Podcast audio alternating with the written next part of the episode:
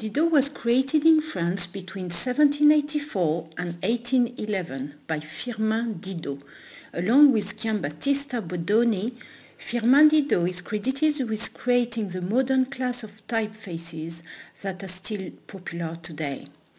These typefaces marked the age of enlightenment by highlighting improved printing techniques and paper quality with their extremely thin strokes.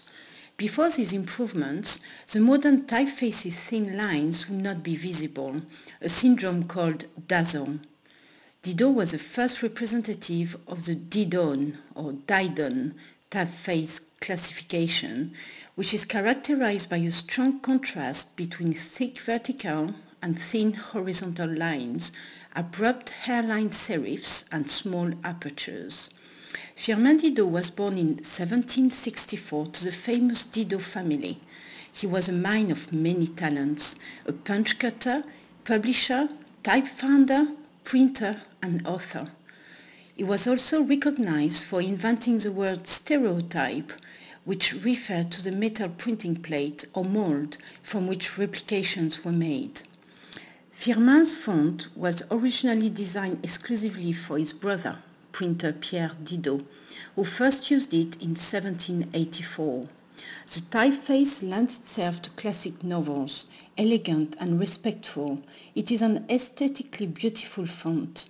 Its flat serif and delicate thin lines make it seem almost vulnerable, playing the beautiful French damson. While Didot's high contrast and delicate lineage is striking, the effect that these elements have on the legibility of the typeface is questionable. It is a font that has been criticized and redesigned many times to try to improve readability. The most famous of these remakes is Linotype Didot, which was designed by Adrian Frutiger in nineteen ninety-two. Nowadays, Didot can still be found in premium high street magazines such as Elle and Vogue. A remake of the typeface, C B S Didot, can be seen representing C B S News, giving the company a cultured and trustworthy quality. Didot continues to be an inspiration for type designers and is constantly revived to create beautiful fonts such as Villa Didot and H and F J Didot.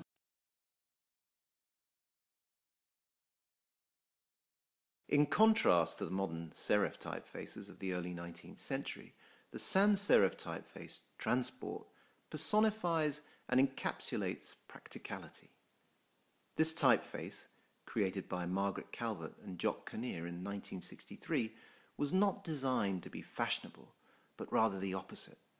For Calvert and Kinnear's design to be successful, it needed to deliver information in the cleanest and fastest way, regardless of the passing speed, lighting conditions, or viewing angle. Style never came into it, Calvert explains. You were driving towards the absolute essence. How could we reduce the appearance to make the maximum sense and minimum cost? Simplicity was key. Before Kinnear and Calvert's design, road signage in Britain was disorganized, to say the least.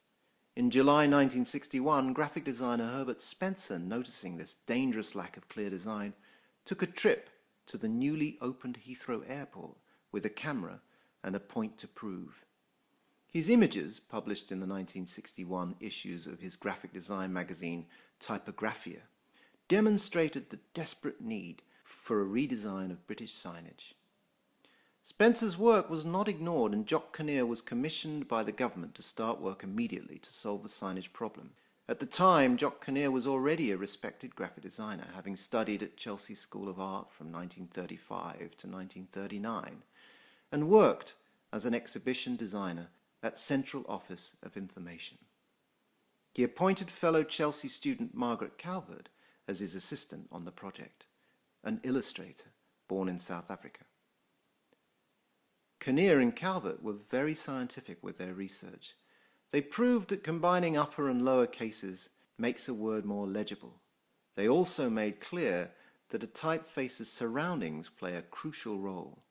Three forms of transport were originally designed, two of which we now see, transport medium and transport heavy. The latter is a boldface used for black letters on a white background, whilst medium is lighter, used for white letters on darker backgrounds. They understood that the background colour alters the way our brains read letter forms and constructed their design around this. The spacing was also key. The angles and speed at which travellers needed to view the lettering made negative space critical. The words needed to be read almost subconsciously. Nowadays, transport can be seen in countries as far as Hong Kong. According to some people, I've signposted the world, Calvert explains, which of course is ridiculous, she adds. Jock Kinnear died in nineteen ninety-four, but his typeface lives on. Now in her seventies, Calvert is happy to see that her and Kinnear's typefaces continue to contribute to the modern world. Transport is a result of an extremely thoughtful and delicate design process, a typeface that we take for granted every day as it guides from A to B. Perhaps in the future we won't have a need for signposts, but until then, Transport remains one of the most useful fonts in history.